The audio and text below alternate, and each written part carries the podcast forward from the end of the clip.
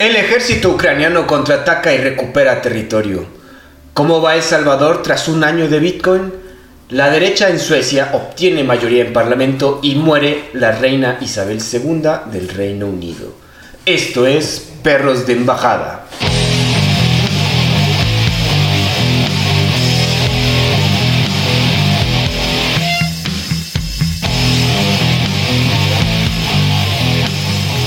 ¿Qué tal amigos? Bienvenidos nuevamente. Yo soy Andrés Rojas, también conocido como Chat, y me acompaña mi amigo confitrión y perro del alma, Santiago del Castillo. ¿Cómo te encuentras, Santi? ¿Qué onda, mi chat? Muy bien, gracias. Aquí, este, sufriendo el día a día de la Ciudad de México. Ah, sí, ya me has contado varias que tenemos ahí unos periplos contra la Ciudad de México, pero pues sí, todo el mundo. Especialmente la lluvia, ahorita tenemos clima frío, el tráfico, los niños regresaron, las escuelas están regresando, entonces hay que volvernos a acostumbrar al tráfico de antes. No, y además se viene el puente, entonces la gente está como que en la lela, este, no, no, todo show. Se cruza todo. Así ¿Qué te parece si platicamos sobre los sucesos internacionales que pasaron desde el último episodio? Lo que venimos vaticinando. y es que, yo, bueno, Santi, yo creo que es lo que ya sabes y todo el mundo que está escuchando este podcast sabe, falleció la reina Isabel II del Reino Unido el jueves pasado. Lilibet. Lilibet, exactamente. Como mencionamos, murió el jueves pasado en su residencia de Balmoral a los 96 años, después de un reinado de 70 años. Pues una chambota, ¿no? 70 años trabajándole ahí. Sí, pues eh, creo que ha sido de las monarcas más longevas en la historia de la humanidad, este, pero monarca siendo monarca, o sea, porque obviamente hay gente que se ha muerto un poco más vieja que ella, ¿verdad? Pero siendo monarca, 73 años, 76 años, ¿no? ¿Cuánto fue? De 70 años. 70 años, o sea, murió en el 96 y 70 fue su reinado. Sí. Sí, sí, sí, y además está justo, están en, proceso de las celebraciones de su aniversario de, de reinado y así, este, Interesante noticia. Digo, y acababa de aceptar a Liz Truss como la nueva primer ministro. Y a los, se ve que fue, bueno, fue su último trabajo como reina, la verdad, después de sus dos días. Fue el jueves cuando pasó a mejor vida. Sí, de hecho, este, hace poco eh, salió el, comentario, eh, Boris Johnson hace, toma la palabra para dar su, su último adiós como, como ministro de, de, de, la, de la corte. Ajá. Y lo que dice es que cuando va a hacer la transferencia de poder con Listros, que fue en Balmoral, en Escocia, lo comentamos el, el podcast pasado, que la vio enterita, que estaba súper bien, que, o sea, inclusive Liz también lo, lo, lo, asintió, diciendo, sí, pues a ver, no, no parecía que fuera a pasar nada malo, ¿no? Y en dos, tres días, caput. sí, caray. De hecho, eh, ayer escuchando el podcast sobre la reina, el mismo Boris Johnson realizó ahí un, un, speech acerca de ella, muy, muy interesante. Ajá, y muy bueno para... Sabemos que Boris Johnson no es la, el cuchillo más filoso de la cocina, entonces, pero se aventó un buen speech alrededor de la reina. Pero bueno, ahora tenemos un nuevo rey. Santi, como ves, llega Carlos III. El joven rey tiene 73 años va a liderar como, como nuevo rey y como jefe de Estado de 14 territorios de la Commonwealth. Así es, es el rey más longevo que ha llegado a ser rey. O sea, es el, más viejo que ha llegado a ser rey. eso también es, es dato interesante. Y bueno, ahorita igual se, su esposa Camila está casado, se convierte en reina consorte. Que eso es curioso porque si hubiera sido Diana, ella, ella hubiera sido reina, no ah. reina consorte. Sí, es el título de consorte. Así es, y el tema fue, pues, todo, a ver, nos remontamos al escándalo del divorcio y la separación de, Diana y Carlos. Todo el tema es que se supone que los reyes, los, los reyes de, Inglaterra son la cabeza de iglesia anglicana. Entonces no se pueden divorciar. tan, es tan grave el asunto que el, el tío de la fallecida reina había sido rey, como Eduardo, Eduardo VII, si no mal recuerdo y tuvo que abdicar, Eduardo VIII, este, tuvo que abdicar al trono para poderse casar con Wally Simpson, que era su, su, su, novia, digámosle. El tema es que no se podía casar con ella porque ella este, era divorciada. Ah, no, él, él nunca se había casado, él estaba bien, pero ella era divorciada. Entonces iba, iba a generar una crisis en la corona eh, y el gobierno británico, entonces él tuvo que renunciar y, bueno, abdicar en nombre de su hermano, que es el papá de, Elizabeth, eh, para poder casarse con, con Wally Simpson. Y entonces Carlos eh, busca mucho, Carlos, el actual rey, buscaba mucho a su tío que estaba exiliado en Francia por consejos y un tema de revolución a la corona y todo este show. Y cuando se divorcia, y se, bueno, cuando se separa de, Diana, pues estaba todo, o sea, como que fue el 50 años después, 60 años después, que la corona volviera a vivir lo mismo, ¿no? Que, se estaban separando los futuros monarcas. Y entonces a, él le dijeron, a ver, ok, sí, o sea, ustedes ya son irreconciliables, todo el mundo sabe la historia de Lady Di y Carlos, este, pero el tema fue que le dijeron, te, te puedes casar con quien quieras, pero en dado caso de que tú llegues a ser rey, ella no va a ser reina, ella va a ser reina consorte. Reina consorte. O sea, ¿se, ¿se inventaron lo de consorte o ya existía? No sabemos. No, ya existía, este, pero existía, creo que el día sobre ese tema de reina consorte, estamos hablando de este, la reina Elizabeth de la época de los piratas, o sea, de, de, la, de mil, 1500, por ahí. una cosa bastante tiempo más para atrás. que era cuando pues tu esposo era, bueno, por ejemplo, en Bloody Mary, su esposo era el príncipe de Asturias, ¿no? Entonces era como que pues, no puedes tener los dos reinos porque genera su desbalance de poder. Entonces es rey consorte, pero no eres rey. O sea, era, va, un tema por ahí. Es, muy interesante todo ese, show de las monarquías y cómo se van adaptando hoy, ¿no? Ese es el asunto, ¿no? Porque, digo, hay varias monarquías alrededor del mundo todavía, lo que es Dinamarca, creo que Suecia también todavía tiene por ahí reyes. Pues ya España. España tiene reyes. Mónaco.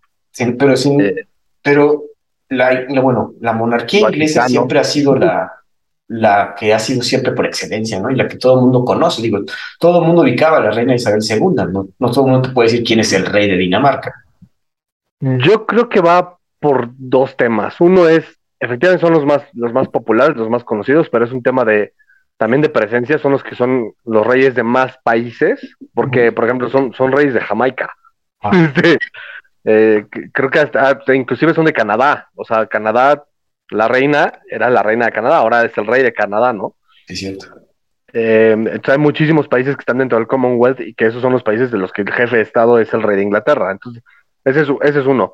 Pero por otro lado, la monarquía británica se volvió un cuasi reality show desde Diana y Carlos. Entonces todo el mundo estaba al pendiente de los hijos de William y que se, este, se casa con la actriz y que se están peleando y, entonces hay peleas entre hermanos y, y, te vas un poco más para atrás y es el, o sea, hay películas del discurso del rey que daba antes de la Segunda Guerra Mundial, el tema del, del, del tío que tiene que abdicar, para casarse con la Wally Simpson y que luego el güey medio coqueteaba con Hitler y que hay rumores y teorías conspirativas que Hitler le decía, a ver, si tú me ayudas a destrozar Inglaterra, yo te vuelvo a poner rey y acepto a Wally Simpson, esto, o sea, hay una, hay, fotos en, internet de, Hitler con el, con el rey abdicado, o sea, eso es brutal, ¿no? Sí, sí, me acuerdo. De hecho, la monarquía tiene que cambiar de, la monarquía inglesa tiene que cambiar de nombre por la Primera Guerra Mundial, porque antes ah, eran los Hohenzollern, una cosa así, la, la familia real británica eran los Hohenzollern, y eran primos de los reyes de Alemania, pero entran en guerra con Alemania en la Primera Guerra Mundial y deciden cambiarle el nombre a la monarquía y se vuelve la, monarquía Windsor, ¿no? Ah, pero ellos, el apellido original es Hohenzollern, Hohenzollern, una, una, una jalada así, y lo cambian por la Primera Guerra Mundial, y lo cambian al, a Windsor, que era el nombre del castillo donde vivían. Ajá, Castillo de Windsor, claro. Es súper interesante ese show. Digo, pero a pesar de todo lo que dices de que sí ya se volvió un reality show con, a partir de Carlos y la princesa Diana, no podemos negar que el pilar de toda la monarquía era la reina Isabel y siempre se mantuvo con un porte ejemplar. Digo, 70 años trabajando y digo, esta señora abdicó por amor, digamos. Un papa renunció a seguir siendo la, la, la presencia de Dios en el mundo, pero aquí la señora la, reina Isabel II se mantuvo como un pilar fuerte dentro de toda la política mundial, yo creo. Estás hablando de alguien que estuvo cuando estaba Churchill. Ajá. O sea, ella era reina cuando estaba Churchill. Te das una noción de esa idea, ¿no? ¿Cuánto tiempo para atrás? le, tocaron como, creo que fueron 16 primeros ministros, le tocó la Segunda Guerra Mundial, una reina que estuvo en el ejército, este, o sea, tiene le tocó perder a India como, como colonia, le tocó perder a Sudáfrica como colonia, eh, le tocaron los cambios, todos los cambios que ha habido en, en, el último siglo, ella los vivió como reina de Inglaterra. Claro. Pero no solo eso, ella siempre, el tema de la monarquía británica es muy interesante porque la monarquía británica la, monarquía, es una monarquía constitucional en la, que los reyes simplemente son un símbolo y no tienen ninguna participación ni injerencia política. O sea, no pueden opinar, no pueden emitir una opinión al respecto. De hecho, cada vez que Carlos hacía una opinión política, generaba controversias constitucionales por eso, porque es la corona, no se tiene que meter, ¿no? Claro.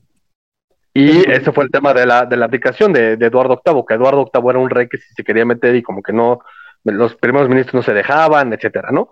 Entonces es súper interesante porque ella super adoptó ese papel de soy simbólico y lo único que tengo que representar es la unión del pueblo británico y de las y de las del, Commonwealth, porque cuando ella toma posesión, ella era la reina de Canadá y, era la jefa, o sea, la jefa de gobierno. Después se volvió el Commonwealth que ya fue cuando, bueno, Canadá ya es país independiente, este, y tiene su, su propio, es su propio presidente, pero yo, yo me, me mantengo como reina de Canadá, ¿no?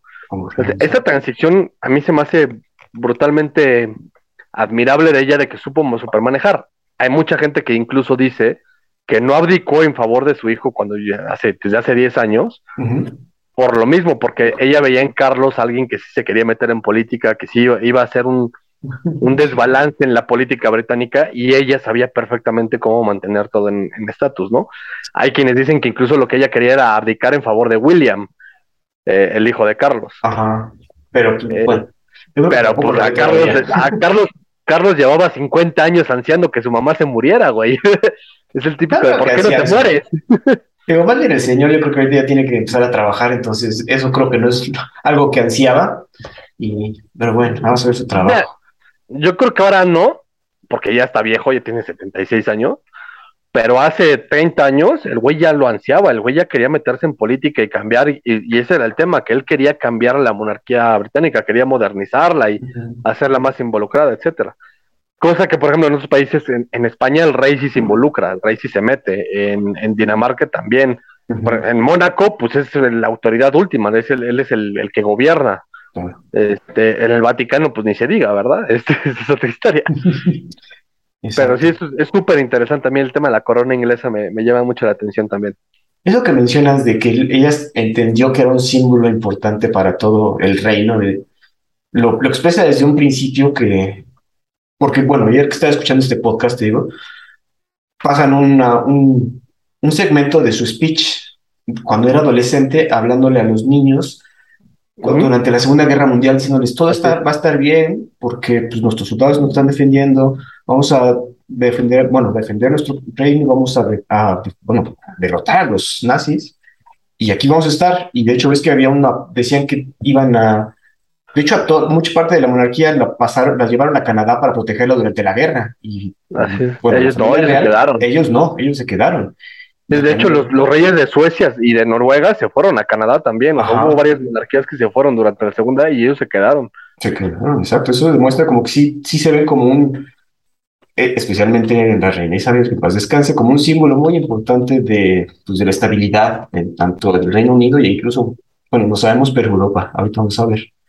Sí, a ver, y seguramente habrás leído mucha, este, mucha gente estúpida acá en México que, que critica así, ay, no sé, muchos mexicanos, ¿cómo se arrodillan ante la reina? Pues no, es que te arrodilles, es, o que no entienden por qué existen monarquías, ¿no? Es, uno tienes que entender el contexto cultural de cada nación, y en el contexto cultural de Inglaterra, la monarquía sigue siendo algo importante, y te lo platico yo en primer, en primer eh, contacto con, con familiares míos, este, la, realidad es que la reina, muchos ya no creen en la monarquía, creen que es un gasto innecesario, no, no quieren pagar impuestos para mantener a una familia este, ahí que nada más figura para las fotos, etcétera, pero al final sí se vuelve una figura política importante de unión entre, pues, al final son cuatro países, es Gales, Irlanda del Norte, Escocia y, e, Inglaterra.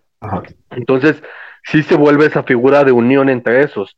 Y cuando suceden ese tipo de cosas, tú le, preguntabas a todos los ingleses, a todos los británicos, hace cinco años, qué opinaban de la monarquía, y ya había pues, una ligera mayoría del 56% que estaba a favor de que Britania se volviera una república, ¿no? O sea, olvidarse de la monarquía. Pasa esto y ahora se va a elevar el, el furor, va a elevar el furor a que el 60% de los británicos sí creen en la monarquía y apoyan la monarquía, pero también el tema es que tienes el, trasfondo, que es la siguiente, la siguiente noticia, que es Antigua Barbuda, pues ya plantea el salirse de la Unión eh, de la Unión del Commonwealth, ¿no? exacto, hace, hace, perdón, hace no mucho, hace creo que dos o tres años, justo antes de la pandemia, no me acuerdo qué país, pero fue el país que se, que se independizó del Commonwealth, se salió del, Commonwealth, y de hecho fue Carlos, el, actual rey, fue para celebrar esa independencia y decirles no, no se preocupen, aquí seguimos con ustedes, ya no somos este parte del Commonwealth, pero lo que necesiten aquí estamos, ¿no? En un tema de ahí, de, amistad. no, me acuerdo quién fue, pero te lo, te lo checo. Ahorita sacas el dato. Pero bueno, antes de avanzar con nuestra siguiente noticia, aunque yo creo que aunque muchos ya vieron la serie de The Crown y saben la historia de la monarquía, vale la pena una pequeña biografía de la reina Isabel. La reina Isabel nació como Elizabeth Alexandra Mary Windsor en el barrio londinense de Mayfair el 21 de abril de 1926. Como Santiago mencionó, en diciembre de 1936, su tío Eduardo VIII aplicó para casarse con la estadounidense Wallis Simpson, quien, como mencionamos, el chisme, estaba divorciada. Su padre se convirtió entonces en Jorge VI y ella en heredera del trono. Isabel contrajo matrimonio el 20 de noviembre de 1947 en la abadía de, Westminster. El príncipe Felipe de Grecia, el cual es su primo tercero, ahí medio incestuoso, y él, él recibió el título de duque de Edimburgo. Entonces se casaron en 1947. Y finalmente la reina Isabel fue coronada en la abadía de Westminster el 2 de, junio de 1953 a los tiernos años de a los tiernos años 27 tras la muerte del rey. Así es. Sus hijos. El rey tartamudo. Su primer hijo, Carlos, nació en 1948 y dos años después llegó la princesa Ana. Andrés y Eduardo nacieron en 1960 y 1964 respectivamente, y entre todos ellos les dieron ocho, nietos, yo 800, ocho nietos y 12 bisnietos, una gran familia real. Sin duda, es este, decir, los, Royals, ¿no? Este, ¿Cuántas series no hay? Y, a partir de esto va a haber muchísimo más. Este, esperemos la película de Netflix con un personaje negro así, este, representando a la reina. sacando tus memes. sí, sí, sí. Ya, ya revisé, fue Barbados y fue en 2021. Fue cuando le dijeron adiós al, al Commonwealth. Ah, cierto, deshacerse de la figura de la reina y hubo un jefe de Estado, es una república, semipresidencialista que tiene un primer ministro y tiene un presidente, como en su caso Francia. Y a Triana como su representante principal. Exacto, de hecho, justo en el evento de, que este evento de independencia estuvo Rihanna ahí. Seguro, sí. bueno, hablando de, abandonar la monarquía, como mencionaste, Antigua y Barbuda se plantean abandonar la monarquía. Y es que el primer ministro, Gaston Brown, anunció que el país caribeño podría celebrar un referendo para decidir si se convierte en una república presidencialista, lo que haría que el recién proclamado rey Carlos III deje de ser su jefe de Estado. Pues sí, ya sucede eso, ¿no? como ya vemos que la figura importante dentro de la monarquía y lo que nos unía al Commonwealth ya no está, pues ya gente está empezando a decirle, oigan, si mejor ya somos una república normal, como, como otros países. Quizás como los normales. pues quizás. Digo, hay otros países. yo te preguntaría, eh, ¿qué, o sea, ¿cuál es tu opinión de, Carlos, el del rey Carlos? O sea, y, inclusive antes de, que fuera rey, o sea, ¿qué pensabas de él? O sea, ¿qué, qué, es lo, que, lo primero que te viene a la mente cuando dices Carlos III? No, me digo, antes de leer, por lo que vemos por los medios, digamos que teníamos la idea de que era un inepto bueno para nada, perdón. Lo siento, así lo teníamos. Y pero pues ya, digo, 73 años, ya uno pensaría que entra en una madurez, que, digo, según tú, él ansiaba ser rey, entonces esa ansia, pues digo, algún, alguna educación, algún, no sé, algo tiene que haber aprendido en esos años, pero no, no. Digo, pues es que mira, él, vivió una prensa muy, muy negativa y le fue muy mal después de lo de Diana. Es que sí, El tema es que lo, de Diana lo destrozó mediáticamente a él. Eh, desde que se divorció, o sea, bueno, desde que se separó, luego cuando se divorció y luego cuando se murió, o sea, como que él fue el, malo de la película, ¿no? Y después, otros años después, ya cuando decide por fin que, entre comillas, las cosas se calmaron y que se casa con Camila, pues le vuelve a llover. Ah. Y ahorita lleva dos semanas siendo rey y ya le sacaron dos, este, dos videos ridiculizándolo, ¿no? Uno de, que es un niño berrinchudo, que se enoja, este, o sea, son ese tipo de cuestiones, ¿no? Entonces, eso es a nivel político, bueno, a nivel público, pero a nivel, eso trasladado a nivel político, la reina era alguien que no se metía, que, pues, o sea, no sé cuándo fue la última vez que salió de viaje uno de, de sus países del Commonwealth, este, ya no se metía en ese tema tampoco, entonces, pues ellos lo veían como, ah, pues sí, la reina, pues ahí está la reina, ¿no? ni, ni, quien lo, ni quien la pele, pero este güey, pues sí, ya te, da, te da mala imagen. Este, un poco. Entonces, yo no dudaría que esto podría ser un, el primer dominó de varios países que busquen salirse del Commonwealth para volverse repúblicas presidenciales. Por un lado, y por otro lado, que también implique un tema de independentismo dentro de la propia, dentro del propio Reino Unido. Esto puede detonar un tema escocés Irlanda, ¿no? ¿eh? Irlanda es, que Escocia, es que Escocia es muchísimo más independentista que Irlanda, porque en Irlanda lo que pasa es que es un pleito entre católicos y protestantes. los irlandeses del norte, que son protestantes, pues sí, se sienten irlandeses y, ellos dicen que son irlandeses y son igual de Irish que, los, que, que la República de Irlanda, pero el tema de la religión se agarraron a balazos entre ellos. Entonces... Y dicen, bueno, pues mejor me quedo acá con los, con los ingleses que sí son protestantes igual que yo, ¿no? Entonces, el independentismo no es tan fuerte dentro de Irlanda del Norte como en Escocia, que Escocia sí, digamos, lo que es como una Cataluña, que sí es de, a mí me conquistaron, yo no debía haber sido país del Reino Unido, este, a mí me impusieron, o sea, y, luego no tengo representación, se vuelve un tema como de Estados Unidos, de taxation without representation, este, o sea, porque Escocia sí tiene su, su Congreso y tiene su primer ministro, pero ninguna ley que emane del Congreso y del primer ministro de Escocia es válida si no lo avala el Congreso británico. El Congreso británico. Ah, pues Entonces, sí, yo puedo, yo puedo hacer las leyes que quiera, pero si el, primer ministro de Inglaterra me dice que no, pues ya valió sí, queso, ¿no? Sí, ya trabajé para nada. Entonces tú le vas más a Escocia. Fíjate que está pensaba más que Irlanda, porque sí, como si se agarran a balados y son más salvajes, un poquito más por allá. Sí, pero esos eran los católicos que se quedaron ahí. El, el AERA eran los católicos que se quedaron en, atrapados en Irlanda del Norte. Este, realmente, pues hoy en día, el, el, Brexit sí un poco influyó en el tema de, pues oye, hay un tema migratorio aquí que ya no funciona como antes, hay un tema económico, hay un tema de, de, político inclusive, pero sí, sí lo veo mucho más, de, vaya, no hace muy, 2018 hubo el referéndum en Escocia y ganó el, el Stay on, Britain por 52%, o sea, dos, tres puntos menos y, se independizaban. Bueno, otro país grande, Australia, descartó realizar una votación similar. Sin embargo, Jamaica recientemente sí aprobó hacer un referendo para establecer su forma de gobierno. Entonces, como dice Santi, sí puede haber un efecto dominó aquí con todo el Commonwealth por lo menos los grandes como Australia, Nueva Zelanda, Canadá, parece que siguen. Digo, que no les afecta, como dices. O sea, nada más era una figura simbólica. Yo sigo aquí bien, puedo seguir diciendo que soy parte de un Commonwealth, con los beneficios que eso debe traer, debe traer varios beneficios. Sí, es un tema de libre comercio. Este, a ver, a grandes países como esos sí les super conviene, ¿no? A, los pequeños a veces no tanto, porque tal vez hay veces que tiene, como eres miembro del Commonwealth, tienes ciertas regulaciones que te impiden prosperar. Tiene sus beneficios, sin duda pero habrá alguna, algún tipo de regulación que esté hecha para grandes mercados y cuando tú eres una islita en el Caribe de 200 mil habitantes, este, pues ese, ese, tipo de cosas no, no, no, aplican, ¿no? Como le, le, pasó a Barbados, mejor soy independiente y comercio directamente con Estados Unidos y que tenga que pedir un intermediario. Claro, y pedir permiso, como dices, porque te me dice no.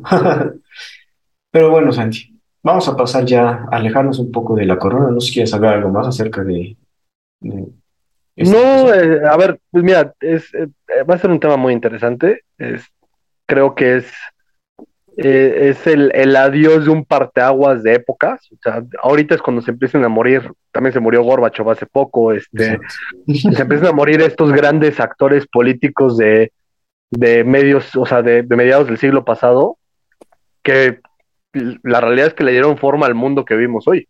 Ciertamente. O sea, eh, ahorita es la muerte de los, de los victoriosos. o sea, los, que ganaron, los que ganaron a, a, mediados de, los 50 y en los 90 son los que se están muriendo ahorita. Este, por, ahí, lo veo. Ya les toca descansar. Bueno, y es, es, chistoso porque en una semana el Reino Unido tuvo, tiene ya un nuevo rey y una nueva primer ministro.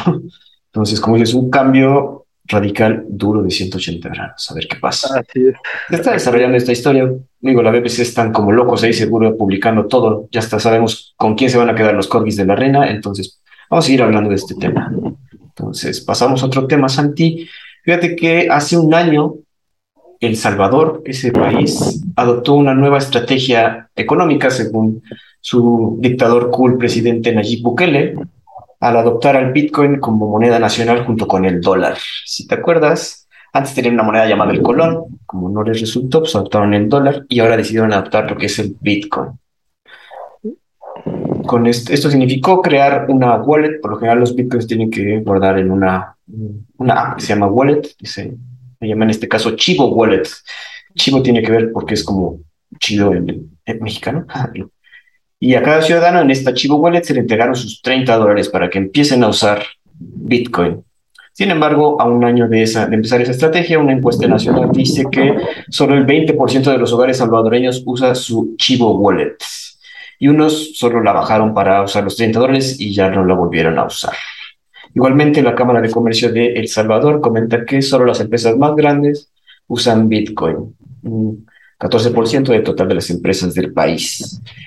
Santi, tú cuando Nayib Bukele dijo, vamos a adoptar el Bitcoin como moneda nacional y vamos a ser ciudad Bitcoin y vamos a usar energía de volcanes para farmear Bitcoins, ¿qué pensaste? es, pregunta es que es una pregunta muy ambigua porque yo que estoy en el mundo de, la digitalización y es, es, muy interesante todo lo que está pasando a través de, del blockchain eh, y la economía digital y todo este, y todo este tema, me, llama mucho la atención y creo eh, en su momento, cuando leí la noticia hace un, que fue en 2018. No, el año pasado. El año pasado.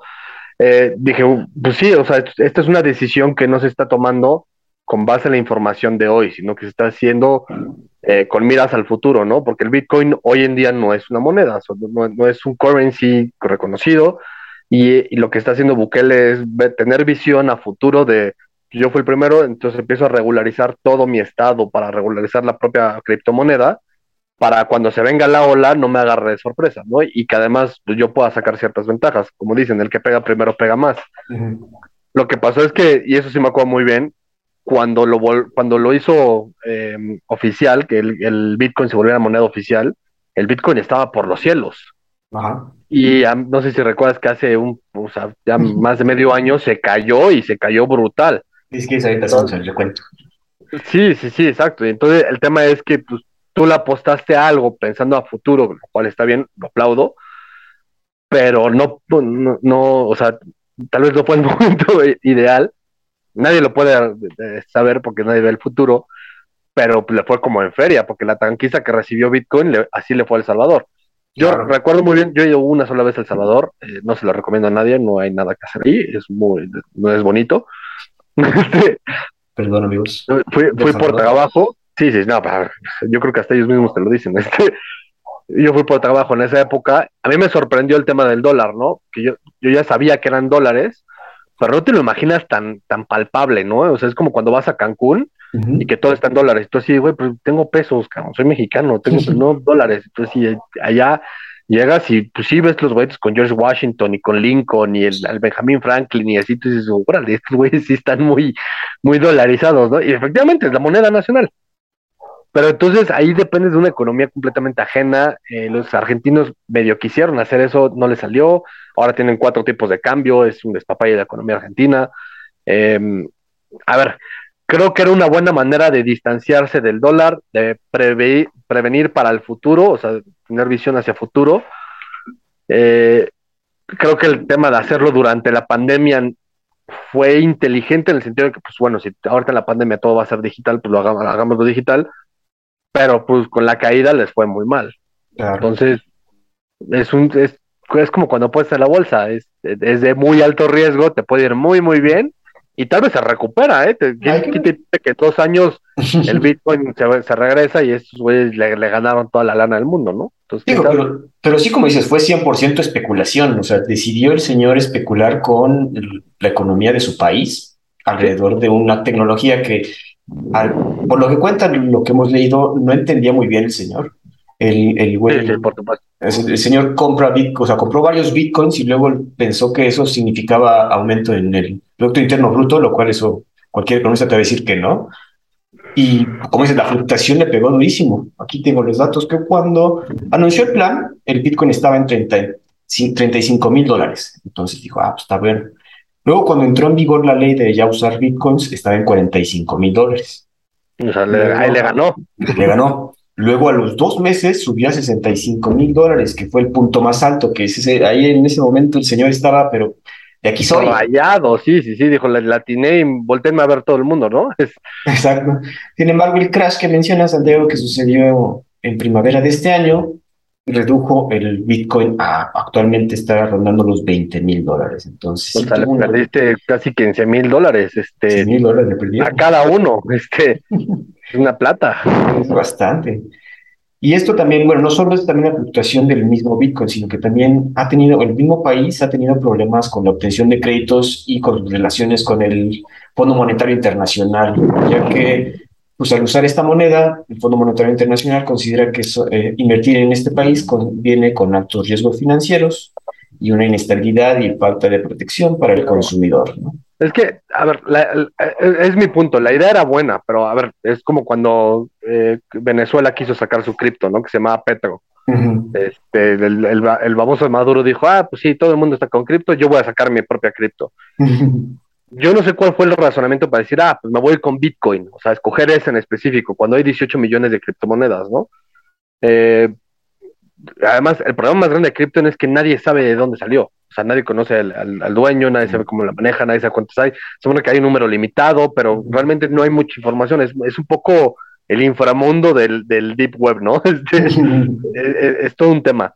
Entonces, quizá como político, y si quieres especular con la economía de tu país y te, y te quieres meter al mundo cripto, yo me hubiera ido más por un tema de Ethereum, por un tema de mana, no, no sé, algo muchísimo más establecido que sabes de dónde viene, cuál o sea, tiene límites hacia arriba y hacia abajo, hay cuestiones legales al respecto, o sea, no como el Bitcoin, que es una, es un, es una duda. O sea, no, pero Bitcoin también, según yo, es de las grandes tres, ¿no? Tanto él como el No, Bitcoin es la más grande de todas. Bitcoin es la más grande de todas. Entonces, pues sí está, yo, yo sí me hubiera ido Pero el tema de Bitcoin es que nadie sabe de dónde salió, nadie sabe quién es el dueño, nadie sabe quién lo inventó, nadie sabe cómo, cómo se está minando. O sea, bueno, tú puedes minar, pero nadie sabe cuál es lo que está atrás de, sobre qué está. Ethereum, pues sí es un tema de blockchain y puedes construir blockchain alrededor de eso.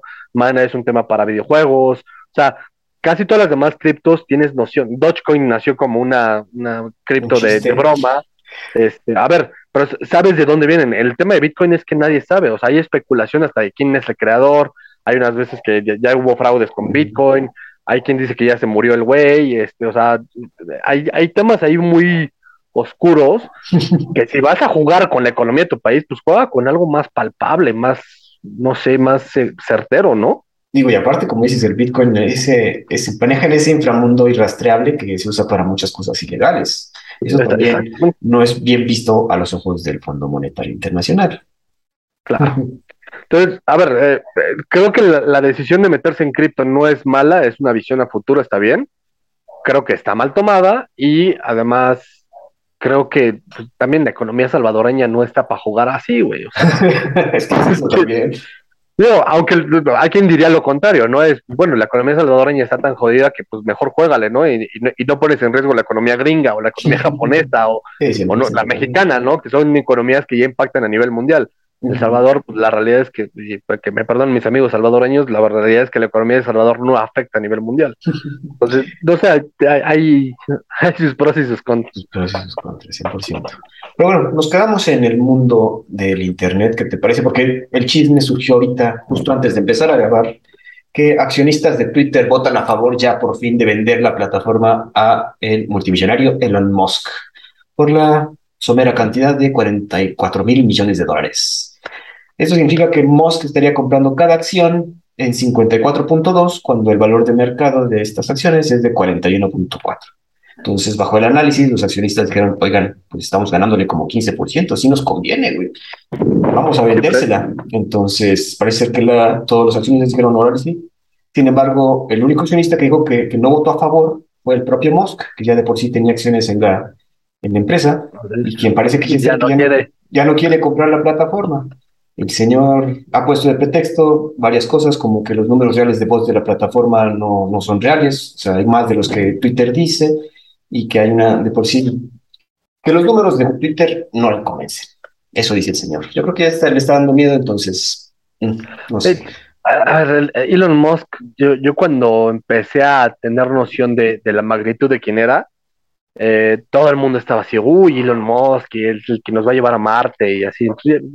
Tema es que empiezas a leer un poco más acerca de él y te empiezas a dar cuenta del tipo de persona que es y es el niño millonario que se hizo más millonario y que tiene sus berrinches y rabietas en redes sociales. Pero es brillante. Este, o sea, es que yo creo que brillante él no es. Yo creo que es bueno para los negocios. No, sí pero brillante no es. Para desarrollar lo que ha desarrollado como. Pero él no lo desarrolló. No, él no ha desarrollado nada. Él nada más le ha metido la lana. A, no, a, a la gente. O sea, trajo a la gente para desarrollar tanto SpaceX como. Tesla, como este, y esas son sus dos más famosas. Pero Musk, a ver, Elon Musk ya era millonario, ya era de los millonarios más grandes que había en Sudáfrica, por su papá. Y él triplicó su tema de, dinero por el tema de PayPal. Sí. Que eso poca gente lo sabe, pero él es de los, de los fundadores o de los principales inversores de PayPal cuando, cuando PayPal empezaba. Entonces ahí, pues, triplicó su lana. Y a partir de ahí, pues su, su visión acá ecologista de vamos a hacer coches eléctricos y la jalada, este, pues está bien, pero también ha tenido sus, sus super trancazos con Tesla. A ver, ¿no te acuerdas del video cuando dice, ah, esta camioneta es como si estuviera blindada y le dan el trancazo y se quiebra? Este, la, la, camioneta esta, o sea, eh, yo, o sea yo, creo que tiene mérito el hecho de haberse metido a una industria que nadie, no, bueno, no es nada fácil entrar como los coches, teniendo a consorcios como Volkswagen, Porsche, como Toyota, Yo lo que y de hacerlos temblar y que clavarse en los primeros tres lugares. No, y además cambiar, cambiar todo el mercado, porque él lo que logró fue eso, fue cambiar todo el mercado, ¿no? Es, es innovar para, para revolucionar un mercado. Eso es lo que está brutal y eso es lo que puedo admirar. Y eso es lo que está bien. En eso sí se lo, se, lo admiro y, y, te puedo decir que si es alguien pivotal, pero, por ejemplo, hay alguien que es mucho, mucho menos mediático y que hace prácticamente lo mismo que él en todos los niveles, y de hecho lo hace desde antes, pero no es tan mediático, o sea, es mediático, pero no tan mediático, ¿Quién? porque no tiene escándalos, y es Richard Branson. Ah, el de Virgin, claro. O sea, los, los tres que están ahí con el tema de los cohetes a la luna y de Marte y todo este show y de innovar y así, es Jeff Bezos, Elon Musk y Richard Branson. Y de esos tres, el más down to earth es Richard Branson. Eh, tiene más cara de buena onda. la verdad. Pero bueno. a, mí el tema, a mí se me hacen caprichos y rabietas de, niño mimado. Este, esto de Twitter se me hace que es estilo Trump, el de pongo algo en Twitter y a ver qué pasa. Que inclusive el otro día, ¿no? También puso así de, ¿y, si compra el Manchester United? pues, es eso, como dices, más egocéntrico, más sale su perfil, mm, como, ¿cómo decirlo? megalomaníaco, de que, oye, si yo digo algo, si yo digo que Dogecoin va a ser una buena moneda, de repente ya es. Entonces sí entiendo que es el, mismo poder que ya tiene el señor, pues ya se le subió. Y ah. se le hizo fácil decir que voy a comprar Twitter para poder decir lo que quiera, pero pues ahorita ya, ya le dio frío. De hecho, hay una demanda en Delaware porque, porque los accionistas dicen, oye, ya dijiste, ya la compras, hijo. Entonces. Claro, sí, sí, sí. Sin embargo. a ver. ¿No Dime, dime, dime. dime, dime que ya para completar, o sea, que este, es, este negocio no se va a dar porque como Musk tiene porcentaje en las acciones de Twitter, si él no dice que se va a vender, pues no se va a vender. Sí, este, a ver, lo que te iba a decir yo es, yo creo que Elon Musk es lo que pasaría si a mí me das todo su dinero y todo su poder de un día a otro, yo, o sea, yo Santiago, reaccionaría igual que él, me pondría en Twitter a decir estupidez y, ay, si mañana compro el Atlas, eh, y si mañana prohíbo a la izquierda, y si mañana este, le compro Star Wars a Disney, o sea, empezaría a decir ese tipo de estupideces porque pues ya no hay quien me juzgue, ¿sabes? Entonces, creo que eso es lo que le pasó a él, y no es como los típicos millonarios, por ejemplo, Branson, o en una de esas hasta Jeff Bezos, que no creo que tampoco caiga en ese, en ese rango, pero también tiene sus cuestiones, pero no sé, los Warren Buffett, las, la, familia este, Waldo, el Carlos Slim, todos estos millonarios de antaño, pues, o sea, tienen clase y categoría para ser millonarios. Este güey es un es un, es un hipster con lana. Este. Tiene, está en el espectro autista, entonces. Es, es normal que, se, que saque de Todo el mundo está en el espectro autista. Lo vacunaron de chiquito, seguro, ¿no? No mames. Pero bueno. Yo creo que pasamos a otra ya noticia. El señor nos siempre da de qué hablar, como dices, es muy mediático. Y esta es una noticia que creo que te va a importar, porque se dio una contraofensiva ucraniana importante en estos días en las regiones de Yarkov y Gerson, obviamente en territorio ucraniano. Y es que el ejército ucraniano ha recuperado 6.000 kilómetros cuadrados del territorio del noreste de estas zonas que decimos, Yarkov, Gerson e Izium. Y esta era la línea de defensa rusa que se usaba para atacar a la región de Donbass, que si te acuerdas es la que está junto a Crimea, que es la que es ruso parlante, ya nos comentó mucho Santi en podcast pasados. Moscú ha replegado sus fuerzas de toda la región de Yarkov hacia el este del río Oskil. Por eso esta ofensiva, por eso es que la ofensiva ucraniana se encontró con poca resistencia en tierra, pero mucho ataque aéreo y eso significó igual muchas bajas. Según el Instituto para el Estudio de la Guerra, se menciona que las tropas rusas se retiraron de forma desordenada, abandonando equipamiento y municiones. Sin embargo, estos son muchos videos no confirmados que han empezado a surgir en Twitter, entonces, como siempre, hay que tomarlo con un poquito de sal, que quizás no es cierto. Y finalmente, la región de Gerson, por otro lado, era un punto importante de distribución de suministros por su cercanía con Crimea. Y pues Rusia ha respondido atacando partes de infraestructura ucraniana, dejando sin luz a varios territorios ucranianos.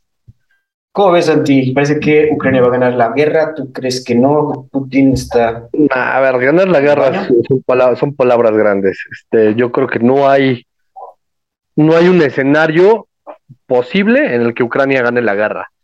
Lo que puede hacer es recuperar ciertas cosas, pero a ver, de, ahí a que Ucrania le gane a Rusia, este, no lo veo plausible. Eh, lo, que, lo que puede lograr Ucrania es desplegar y orillar a los rusos a, a que mantengan el interés, que era cual, el, que yo creo que era el interés principal de Putin, y era mantener la región del Donbass, Crimea, este, toda esta parte rusoparlante, un poco adherida hacia Rusia y, que se vuelva un tema de, un conflicto latente interminable, ¿no? y, que recuperen Kiev y que ya la gente pueda regresar a vivir ahí y que simplemente pues es como cuando, cuando en el 94, cuando Chiapas, ¿no? De que pues sí, ahí están los chapanecos que a la fecha siguen ahí, les está el N, ¿no? Y ellos son los que controlan ahí y ahí ni quien los pele. Eh, creo que va por ahí. Eh, también creo que Putin ya, no, no, o sea, tanto el ejército como la política, como todo el, aparato burocrático de Rusia, ya no está tan buen, viendo con buenos ojos una guerra larga. Eh, por temas políticos y económicos. Claro. Y sí está empezando a decir, bueno, pues ya, este, si nos quedamos con estas regiones, está bien, ¿no? En lugar de invadir por completo el país. Lo que sí no va a dejar es que Ucrania se vuelva parte de la Unión, Europea. Ahí sí, o sea, sí, no, jamás lo va a dejar, ¿no? Pero ¿cómo ves esos como chismes que dicen que, que sí lo están desertando todos los, bueno, no todos, pero muchos soldados porque no hay rotación de tropas como debería ser en una eh, no es porque incluso todavía no se menciona que es una guerra, es un ¿cómo dice? conflicto. Entonces. Eh, eso, eso es, o sea, a ver, hay, hay que leer las noticias y escucharlas como lo que son y de dónde vienen. Yo eso, honestamente, lo veo como mera y purititita propaganda occidental. Eh, honestamente no creo, o sea, a ver, en, y en cualquier bando hay desertores. Te aseguro que hasta en, en el bando ucraniano tienen desertores. Eh, tal vez habrá más o menos de un lado que del otro, no, no lo sé. Pero eso del equipamiento, o sea, que dejen ahí sus tanques, ¿crees que sí? No, a ver, esto de dejar ahí los tanques, ¿no, viste el meme que le hicieron de que le cae un misil a un tanque ruso y sale, o sea, que se ve cómo sale volando la persona, el, militar ruso. No lo he visto, no. Está brutal, es, impresionante porque le cae, o sea, está un, tanque ahí y le cae un misil ucraniano y se ve, o sea, lo ponen hasta en cámara lenta, que se ve cómo explota todo y el cuerpo humano sale como a 100 metros para arriba, güey. Y sale así como se ve volando. O sea, está súper dramático, pero pues, es eso, o sea, no están dejando los tanques ahí, pues el tanque estaba estacionado ahí con un güey adentro.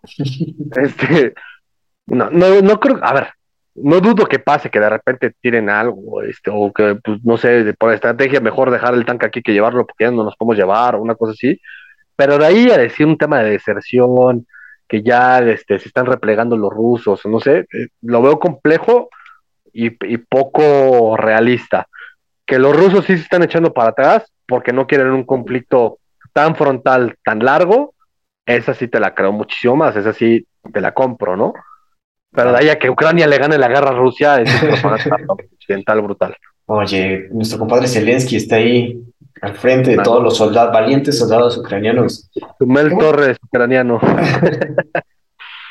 y no sé, yo sí creo, bueno, porque aparte, como mencionas, hay presiones internas dentro de Rusia que donde sí ya no quieren tanto conflicto frontal, donde sí vamos a no replegarnos, pero quedarnos con un poco de lo que veníamos a buscar, quizás no todo, vamos a quedarnos con la zona bien parlante, defenderla, pero es que aquí sí, como dicen, están replegando mucho incluso partes donde se necesitan para defender el Donbass. Exacto, sí, sí, sí.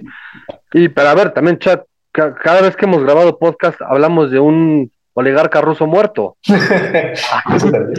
cada semana se mueve un, un, nuevo este gran gran economista o gran dueño de empresa ruso, o sea, a, nivel interno sí está implosionando, o sea, eso sí te la compro enterita y más allá de, que sea propaganda occidental, algo está pasando dentro de Rusia porque se le está muriendo la gente a Putin. Y ya, y yo ya no, yo ya está fuera de mi capacidad de decirte si los está matando a él o alguien que los está matando a él. Porque tradicionalmente todos esos que están muriendo eran tradicionalmente aliados de él.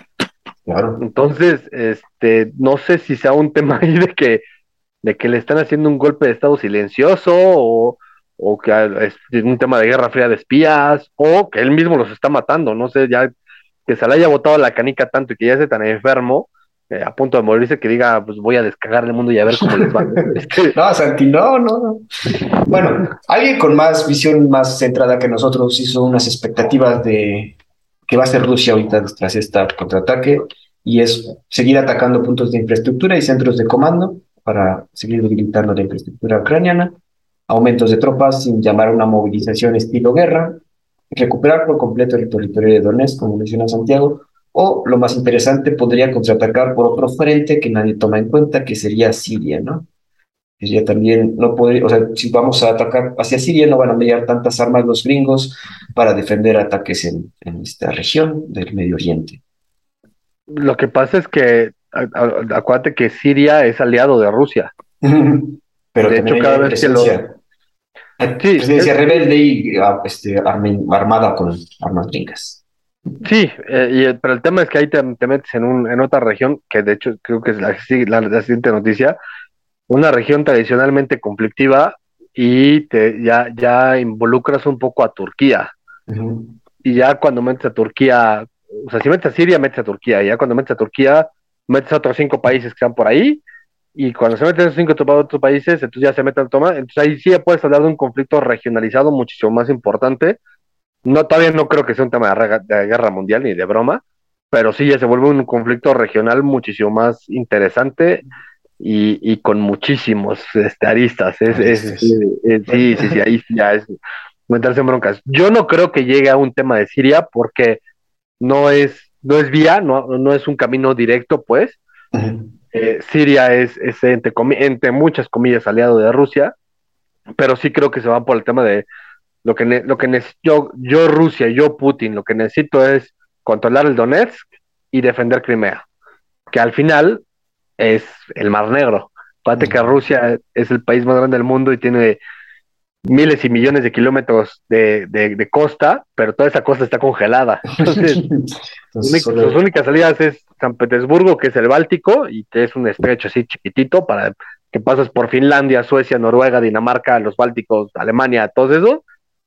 Eh, del otro lado está eh, Kamchatka y Vladivostok, que ahí pues tienes conflicto con los japoneses, con las Islas Kuriles, y con los chinos y con los coreanos, o el, o el Mar Negro, y lo más viable yo creo que para ellos es controla el Mar Negro y controla el Mediterráneo de este lado. Este. Ciertamente. Oye, bueno, hablando de conflictos, Santi, porque dices que no va, o sea, esta es otra noticia que también va a escalar y va a crear otra arista en esta guerra, no mundial, pero sí territorial, y es que Armenia denuncia la muerte de al menos 49 militares en el ataque de Azerbaiyán. Y es que el ejército azerbaiyano ha bombardeado en la medianoche de este martes varias localidades armenias dentro de la provincia de Siunik. Ambas partes acusan provocación, obviamente, y actos subversivos contra la infraestructura militar de cada uno. Eh, por eso las montañas del sur de Armenia y Azerbaiyán siempre han estado en guerra intermitente desde hace más de tres años, más de 30 años, perdón. Así es. Eh, este, de hecho, son, son, ambos países son eh, repúblicas exsoviéticas, eran parte de la Unión Soviética. Y es bien interesante porque es musulmanes contra católicos. Y el tema de Armenia, y, a ver, Armenia velo como si fuera un cuasi Israel, porque además la Iglesia Católica Armenia tiene un estatus especial. Oh. Eh, los, los, armenios católicos tienen un estatus especial dentro de la Iglesia Católica Romana, dentro del Vaticano. Entonces tienen ciertas reglas distintas a los demás católicos del mundo. Eh, son un rito como los libaneses, que tienen el rito de especial de pues, San Charbel y que, y que o sea, como que los distingues de que tú vas a una misa de, de libaneses y es distinta a la misa de los católicos. En, Armenia es, es, algo similar. Y el tema de Armenia es que es como Israel en el sentido de que eh, ellos siempre quisieron luchar por, tener su propia nación, su propio país, en el que podían eh, celebrar su, su religión de, de, una manera independiente sin que nadie los juzgara y que se les reconociera como una nación. Y eh, también un pleito brutal con Turquía, por ejemplo. De hecho, hace varios años fue la masacre turca de los armenios, y eso es, el, es un genocidio, de hecho, se le conoce como el genocidio armenio, que fue dentro, de la región armenia de Turquía. Entonces, Armenia, el, territorio actual de Armenia, no representa a la, Armenia, a la Armenia como nación. Acuérdate que el, Estado es lo que, o sea, un Estado es lo que políticamente se le reconoce como los límites territoriales de un país, pero la nación es donde está toda la nación armenia que eso es lo que justamente lo que pelea Rusia en el Donbass, es eso, ¿no? Aquí hay rusos, y eso debería ser Rusia, ¿no? Y Armenia tiene ese tema tanto en Azerbaiyán como en Turquía. Y los turcos le hicieron un genocidio brutal a los armenios, los destazaron, ¿no? pero se los comieron vivos. Si tú ves un mapa de Armenia y de Azerbaiyán, que además son limítrofes, hay un pedacito de, de, Azerbaiyán que está dentro de Armenia. Entonces, para, o sea, es como si te dijera que Chicago es parte de México. Entonces, ah. en el mapa ves a todo México y el pedacito de Chicago pues, también es parte de México, ¿no? Pero está muy lejos de. O como Kaliningrado, ¿no? Que Kaliningrado es parte de Rusia, pero está en Europa. Eh, ah, y así, o sea, busco un mapa, es, es, es, una, es, muy interesante esa parte. Eh, igual Azerbaiyán y Armenia y, y Georgia tienen problemas similares, que son los tres países del Cáucaso. Y entre los tres se pelean brutal, los, esos tres países se odian, pero además unos de ellos son prorrusos, otros son pro-turcos, este, todo el show, ¿no? De todo. Y por ejemplo, Georgia en el 2008 le declaró la guerra a Rusia, este, Osetia del Sur se independizó, Abjasia se independizó, ahorita están ahí con el tema de a ver quién me reconoce. Eh, en, ese, lugar, cabrón. Eh, yo tenía un profesor en la universidad que decía que el, el Cáucaso, Hitler soñaba con los caucásicos, ¿no? Y con los arios, y que de hecho se supone que toda la Europa occidental proviene de esa región, que son los caucásicos. Eh, pero el Cáucaso es donde, eh, donde vive el diablo, que ahí es este. De hecho, mi profesor decía que ahí era el jardín del Edén, y que cuando Adán mordió la manzana lo mandó a toda cagada y, y que llevamos 3.000 años de existencia haciendo cagada gracias a esa zona. A esa zona, güey. Está cabrón. Pero nada más para complementar lo que dice Santi, eh, el conflicto estalló a fines de la década de 1980, cuando todavía ambos eran del dominio soviético y las fuerzas armenias capturaron franjas del territorio cerca de Nagorno y Karabakh, eh, reconocido como territorio de Azerbaiyán, pero con una gran población armenia, como dice Santi.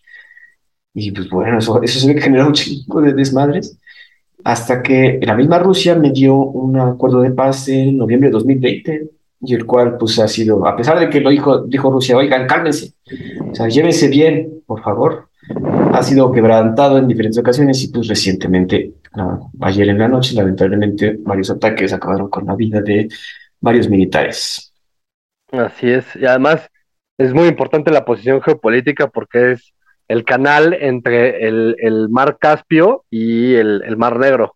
es, es, este, es, es geopolíticamente una, una posición eh, importante y, y, estratégica, ¿no? Aquí te, te, te, enseño el mapa, a ver si lo alcanzas a ver. No sé si lo, lo ves ahí. No, pero esto es que la está al otro lado. Ahí está. Ahí está. Ah, ya vi. No manches, sí, sí, se ve como ahí una, un lunarcito que no era de ahí. Ajá, y es, es parte de toda esta bronca, ¿no? Entonces, hay una carretera que conecta toda esta parte de Azerbaiyán, eh, pero pues obviamente con todos estos conflictos, pues muchas veces está truncada, a veces es como Berlín, ¿te acuerdas de cuando, cuando, cuando en Berlín estaba dividido y que uno era Europa del Alemania del Este y el otro era Alemania del Oeste? Ajá. Pues Berlín estaba adentro de Alemania del Este y era una islita que estaba dividida por un muro y aislada, y esa era parte de Alemania del Oeste, pero era un, una islita ahí en medio de Alemania del Este. es justo lo mismo, está completamente rodeado por gente que no quiera a los azerbaiyaníes, y, eh, y pues obviamente los armenios se quieren defender, ya los masacraron en Turquía, pues ahora están buscando pleito de este lado, eh, es, es, el cuento de nunca acabar, ¿no? Ah, la zona es demasiado conflictiva, Santi. No Así sé. es, y obviamente aquí, pues como están al ladito de Rusia, están en distancias como de la Ciudad de México a Veracruz, de Rusia, eh, de Dagestán y de Chechnya. ¿Pero Azerbaiyán es aliado de Rusia? ¿O Azerbaiyán es, es semi-aliado de Rusia. Sí, ¿no? De los tres países que están ahí, Georgia, Armenia y Azerbaiyán, Azerbaiyán es el que más, digamos, acuerdos tiene con Rusia. Okay. Georgia es el más peleado con Rusia y Armenia es como que el más neutral, ni, ni para uno ni para el otro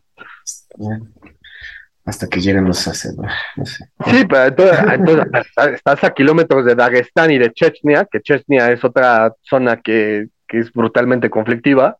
De hecho, de gracias a Chechnya, Putin está en el poder ahorita. eh, y, y, y, y, Dagestán es otra zona medio conflictiva, que son zonas árabes eh, dentro, de, dentro de Rusia. Uh -huh. Y obviamente, pues esto tiene, tiene, tiene implicaciones muchísimo más allá de nada más estos dos países, ¿no? 100%. Eh, tenemos un par de noticias últimas. ¿Quieres hablar de Suecia? Recientemente se surgieron, bueno, se realizaron nuevas elecciones y parece que el bloque de derecha toma una, le una leve ventaja en las elecciones de Suecia. Y es que el bloque de derecha de Suecia se, está encaminado a derrotar a la izquierda de la primera ministra Magdalena Andersson en las elecciones generales del domingo pasado. La derecha obtendría una mayoría absoluta de 176 de los 349 escaños del Parlamento, mientras que la izquierda se quedaría solamente con 173. Los moderados y las otras dos pequeñas formaciones de derecha se aliaron con los demócratas de Suecia, que en un principio, bueno, empezó como un partido casi neonazi, hoy es un partido de extrema derecha, nacionalista, antiinmigrante, y se, no, pues se supone que ya no, o sea, ya ahorita leí, fue fundado por un tal Jimmy Atkinson, que ha avanzado poco a poco, empezó ganando escaños y ahorita sí ya fue un poderoso golpe a la izquierda, entonces van a quedar con un, una buena parte de los, del parlamento. El partido de este güey, del partido de los demócratas de Suecia, tendría el, el 20.7% de los votos, convirtiéndose en la segunda mayor agrupación del país por encima de los moderados. Entonces, digo, hace, creo que este güey lo fundó como en 2006 y ya para ahorita, para 2020, ya es la segunda fuerza política más grande dentro de un país como Suecia. Es, que es lo que le está pasando al mundo, se está radicalizando o, está, o te vas este, al nivel Venezuela, una extrema izquierda estúpida que no sabe, no sabe hacer nada, o te vas a la extrema derecha que son los nazis. Por más que digan que no son nazis, porque la palabra nazi está eh, satanizada, y, y, bien satanizada, no, no, no, no, no estoy diciendo que no, pero pues, o sea, el tema es que te, son nazis, o sea, es cuando eres antimigrante, eh, que, que, que, eres ultranacionalista y, uh -huh. y el, elevas el tema de la nación y así, pues eso es, eso es ser nacional socialista, eso es nazi. Entonces, la realidad es que eso es lo que está pasando, ¿no? Y yo creo que acá es volvemos a lo mismo que te platicaba la vez pasada. Cuando tienes un gobierno de izquierda, lo que provocas es que la derecha se subleve. Cuando tienes un gobierno muy malo de derecha, lo que provocas es que la izquierda se radicalice. Entonces, creo que aquí es un poco lo mismo. Eh, recordemos que Suecia es una monarquía constitucionalista. Entonces, eso quiere decir que pasa un poco como el Reino Unido, de que tú votas por un partido, no por, un, por una persona. Y cuando haces coalición, el, líder de la coalición es el que se vuelve el, primer ministro, que en este caso es de la extrema derecha. A pesar de que no es el partido con más representación dentro de la Cámara, la coalición es el que tiene el gobierno. Entonces, el que tiene el gobierno es el que pone al líder y el líder es el primer ministro, ¿no? Y es lo que le pasó. Aquí el partido gobernante no es el partido con la mayoría en el Congreso. Por eso es, lo que, dice, ¿no? El, el, el 20% del Congreso lo tiene el partido de extrema derecha y son la segunda fuerza política, pero el primer ministro, el que, el que gobierna, es de ese partido. Entonces, y al final, a ver, sí, empezó como un partido neonazi, si lo quieres ver así, eh, y que después cambiaron y dijeron, no, ya no somos nazis, pero lo único que hicieron es que ya no son skinheads. ¿no? Este, oh, Santi, uno aquí dejaron crecer el pelo, pero pensando que la gente sí mejora y tú no. Nah, a ver, el ser humano está destinado a ser peor cada vez. un pesimista es un realista con experiencia y, yo soy de esa gente que piensa que el ser humano no va para bien, sino que está destinado a su autodestrucción. Tranquilo. dale, esperanza aquí a los escuchas, por favor. Ninguna, estamos perdidos todos. Desde que estaba leyendo sobre este güey, sobre Jimmy Atkinson y su partido de demócratas de Suecia, y sí, sí sigue teniendo esas visiones ultra de, extrema derecha, pero sí han ido cambiando sus visiones, no son tan, eh, como diríamos, tan dogmáticos. Por ejemplo, eran, antes eran muy anti eh, estar en Europa, cuando de repente vieron que Rusia estaba acá, ahora ya no decimos nada, más bien si queremos estar en Europa. Cosas así, de que ahora sí ya queremos como que la OTAN, porque hay un vecino que nos está haciendo desmadre, entonces nos conviene también un poco ser aceptados en otros. Es que lo que te estoy diciendo, o sea, tanto la extrema izquierda como la extrema derecha son tan incongruentes, tan estúpidos, que es, eh, eh, pero al mismo tiempo tan inteligentes, que es a, donde me lleve la corriente para que yo gobierne.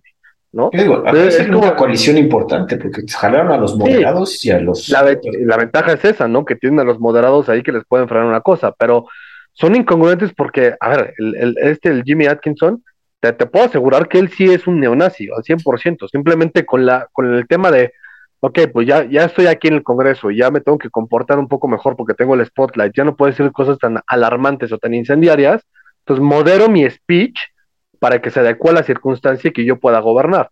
Obviamente al principio dices, soy anti-Europa, me cagan los europeos, no quiero estar con Europa, pero ves el oso ruso y dices, ay, güey, bueno, pues Europa no está tan mal, pero yo por dentro odio a los europeos, pero bueno, sí, ayúdennos, ¿no? Digo, otra situación, digo, este güey empezó muy chavito, eh, entró al partido a los 26 años, güey, ya es así el líder.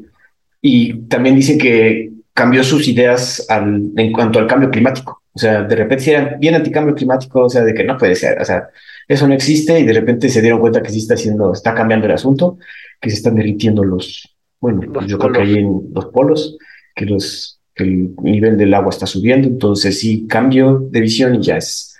Mira, yo creo que convencer a un mexicano del cambio climático es complicado. convencer a un nórdico debe ser muy sencillo, es así de, güey, voltea a ver tu país. Este, ¿no? date cuenta, tú sí lo vives, cabrón. Este. Es cierto. Pero bueno, Todavía eh, hasta el día de mañana van a tener los cómputos oficiales, como saben, siguen ahorita contando votos, entonces hasta mañana miércoles, el 14 de septiembre, tendremos ya quién ganó en las elecciones de Suecia. Santi, por último, algo más irreverente, yo creo, pasamos de muchas cosas, desde la muerte de la reina, muchas guerras. favorita del día? La noticia favorita del día. Y la única que me pone de buenas. es que, fíjate, Santi, que astrónomos en Ucrania es el lugar donde está en plena guerra. A pesar de eso, los astrónomos de Ucrania comentan haber visto muchos avistamientos ovnis durante estas épocas, justo en el guerra. O sea, número uno, pensar que estos güeyes siguen estudiando y viendo el cielo, por, a pesar de tener aquí a. no, pues justamente por eso lo están viendo, güey, para ver venir el misil. eso sí. Y es que en conjunto con la NASA y el Pentágono, o sea, les dijeron, oigan, hagan paro, presentaron un paper donde mencionan sus avistamientos. El paper llamado Unidentified Aerial Phenomena 1, Observations of Events, se realizó con observaciones realizadas en el Observatorio, Astronómico Principal de NAS en Kiev y Vinarivka.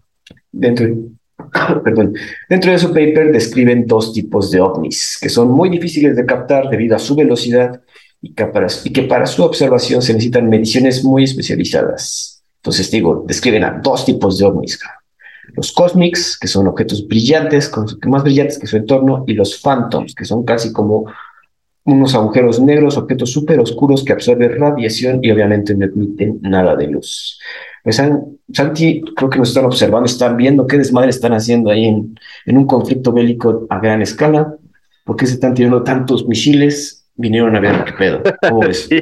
Es que exacto, mira, yo como buen ateo te puedo decir que que sin duda existe vida allá, afuera, es, imposible, es impensable creer que en un planeta tan pequeño y tan específico de la ubicación del universo seamos la única raza eh, racional en, toda la humanidad. Ahora, de ahí a que haya un tema que nos están viendo o que nos están observando y así, ya es muchísimo más debatible, ¿no? Eh, yo, a mí, no te, yo no te puedo decir que si creo en los ovnis o no, porque no lo sé, lo creo posible, plausible, sí, sin duda. Eh, y además me llama mucho la atención que cada vez que son eventos de este estilo, o sea, una guerra o que explota el popo este, y, hay avistamientos, pues me dice como que, oye, güey, mira, se prendió una lucecita aquí, vamos a ver de qué están esos pinches humanitos que están haciendo, ¿no? Entonces, a ver, si, piénsalo, piénsalo al revés, si tú fueras la raza inteligente que está viendo otro, otro planeta, de repente ves cómo se están agarrando a madrazos, pues le pones lupa, ¿no? Es, saber qué están haciendo, cabrón. Tan sencillo como ver eso, ¿no?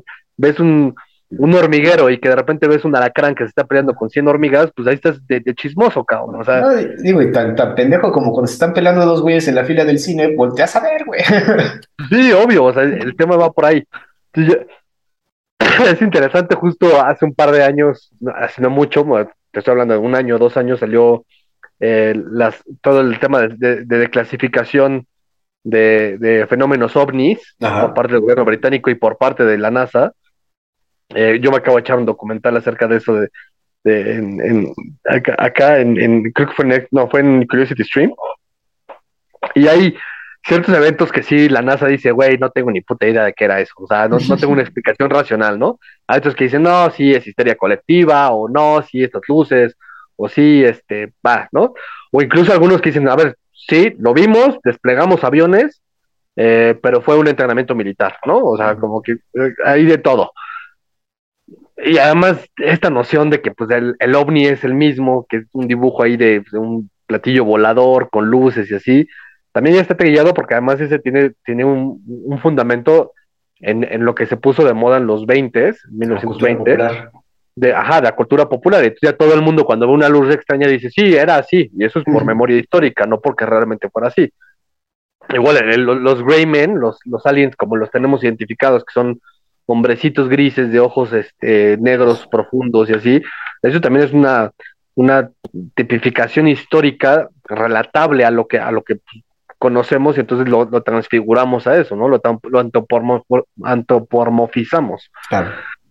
Entonces, no quiere decir que así sean. Yo no me imagino que, que si hubiera una vida racional, eh, estuviera muy lejana una, una figura antropomorfa, pero eso no quiere decir que eso sea la realidad.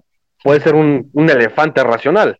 Este, o sea, la, naturaleza, inclusive hay, alguna vez vi un documental que hablaba de cómo, qué hubiera sido si eh, los, no sé, los neandertales hubieran acabado con el Homo sapiens, ¿no? Entonces, ¿cómo hubiera evolucionado distinto la, la, racionalidad del hombre y cómo se hubiera sido menos colectiva, más independentista, menos familiar, más, vaya, todo un tipo de cosas, ¿no?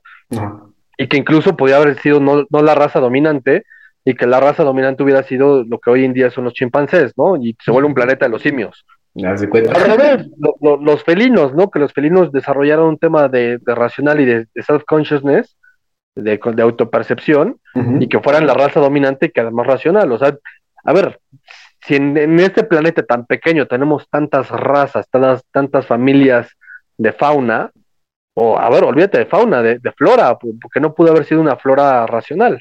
Entonces, es, es, algo, y, y, cuando te hablan los, los científicos que te dicen, es que si no está basado en carbono no puede existir, pues eso es bajo tus reglas, güey, pero en otros planetas igual y la, evolución se da distinto, ¿no? Creo que te vamos a armar el, podcast de esto, güey. Digo, está saturado el mercado, hay un chingo de podcasts de ovnis, amigos. Seguro búsquenlos, van a estar más, un poco más letrados que yo, pero parece que, que Santi no. Digo, a mí sí me interesa mucho el fenómeno ovni, sí.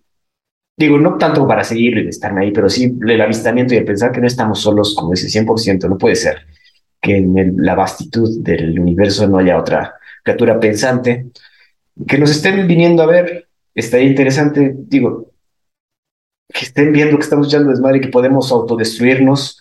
¿Ves que existe esa teoría del gran filtro, ¿no? De, no nos van a venir a visitar hasta que descubramos la tecnología para viajar a las estrellas, ¿no? Así, y, si no, y si no la descubrimos, pues vamos a ver el siguiente pescadito del siguiente planeta ahí con otro tipo. Si se autodestruyen, pues bueno, ni modo. De hecho, hace tres semanas te mandé que, que si no me acuerdo si fueron tres semanas o dos o cuatro, lo que sea, pero fue menos de un mes, que te mandé que también había, era, OVNI era tendencia en Twitter en México porque había avistamientos creo que en Tamaulipas, ¿no? y sí se veía Ah, en Guadalajara, en Jalisco, ¿no? Y se veía así como que en, ahí en un pueblo de Jalisco. Se veía varias fotos desde varias perspectivas, o sea, no era un solo güey que estaba tomando, eran varios güeyes. O sea, varias, varias personas sacaron su teléfono a grabar. Entonces, a ver, de que es posible, plausible y, y, y, que, pueda pasar sin duda, ¿no? Eso me, la creo que enterita, ¿no? Ya de ahí a, a, hacer especulaciones muchísimo más Jaime Maussan, pues no, vete al diablo, güey. bueno, que, el señor, como dices, desde que desclasificaron esos papers, dijo, les dije, culero, si no me hicieron Aquí soy. Pero bueno, Santi. Eh, eso, eso sería súper interesante. A ver, este es un podcast de geopolítica y de noticias internacionales. Eso sería súper interesante que verdaderamente llegara un ovni, bajara y dijera, hola humanos, vengo en son de paz, o vengo, o vengo a declararles la guerra si no cambian, o no sé, lo que se te ocurra, en cualquier película de Hollywood, eso sí creo que sería un detonante de se acabaron los problemas entre los humanos y nos unificamos en contra de un enemigo en común, o al revés, como la película de La Llegada, que, ah, buena. O sea, que, que penetra en, los problemas más intrínsecos de la cultura de cada país y nos divide mucho más para conquistarnos, ¿no? Y entonces la división entre cómo los chinos tomarían la llegada como, como los gringos o que además siempre los aliens llegan a Estados Unidos, ¿no? siempre. ¿Por qué no llegaron a Armenia o a la, Antártida, güey? O no sé, o sea, Tailandia. Este, o sea, ese es el tema. ¿Cómo reaccionaría cada país a estas circunstancias? Es bien interesante porque o poder, yo creo que o nos unifica por completo y nos volvemos, olvídate países, ya nos volvemos la raza humana y es la confederación de países del planeta Tierra, o nos, o sea, nuestra autodestrucción se, se acelera a un 4000% para que en dos años dejemos de existir. Como decía la Santi, este, creo que sería importante cuando lleguen los aliens y tengamos que hacer relaciones con ellos, ver cómo, como cada país, como cada presidente, imagínate que llegue y esté Trump, la madre. Pero bueno. Creo que nos va a tocar si es que sucede. Entonces, si no es que no nos extinguimos antes, esperamos que lleguen. Estamos aquí, aliens. Eso sería todo de nuestra parte, amigos. Sigan viendo al cielo. La verdad está afuera. Nos escuchamos la siguiente semana. Hasta luego.